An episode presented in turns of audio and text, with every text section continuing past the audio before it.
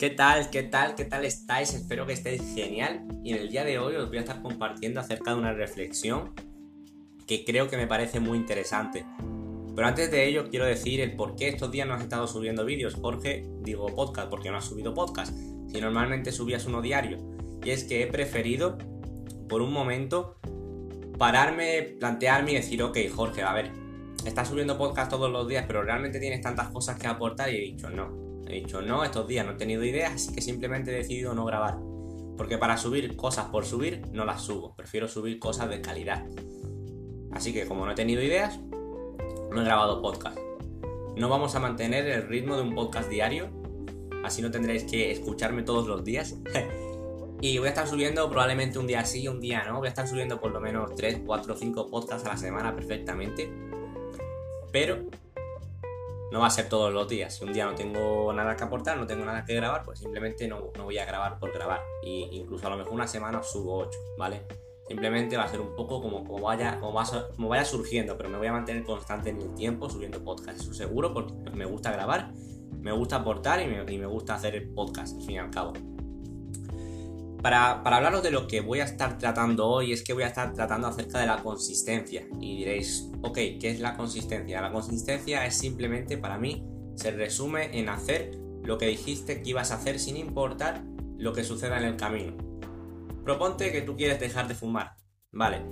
¿Por qué quieres dejar de fumar? Lo primero para mantenerte consistente es tener un porqué fuerte. Un porqué fuerte, un porqué quieres dejar de fumar ok, quieres dejar de fumar porque sabes que es malísimo y estás arrepentido y vale, ok, ok, te da mucho asco, quieres dejarlo, vale, perfecto, perfecto, pero estás, estás enganchado, vale, lo entiendo. Bien, digamos que esto sucede así. ¿Qué significa ser consistente? Si dices que vas a hacer algo y tienes un porqué lo suficientemente fuerte, un porqué tuyo que de verdad tú quieres dejar ese algo, lo vas a hacer, te vas a mantener consistente.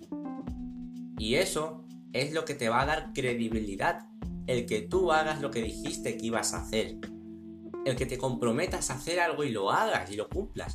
No te quedes por el camino y di, no, es que tenía un día malo. No, es que era el cumpleaños de mi vecina. No, es que he tenido un problema. Es que, es que, es que, asqueroso. Lo llamo así asqueroso porque suena como asqueroso, como... Aparte de mí, aparte de mí. O sea, planteate si quieres conseguir algo que te ha propuesto, sea dejar de fumar o sea conseguir un trillón de dólares, sea lo que quieras que te hayas propuesto lograr, sé consistente y toma las acciones necesarias para llegar a esa meta sin importar lo que suceda en el camino, porque va a haber fallos, va a haber baches, va a haber golpes, te vas a hostiar, pero tienes que estar preparado, tienes que ir por el camino hacia conseguir tu meta, tienes que ir con un casco para aguantar los golpes de tantas caídas que te vas a llevar, pero al final va a merecer la pena si tu porqué es lo suficientemente fuerte y la meta que quieres lograr es lo suficientemente importante para ti.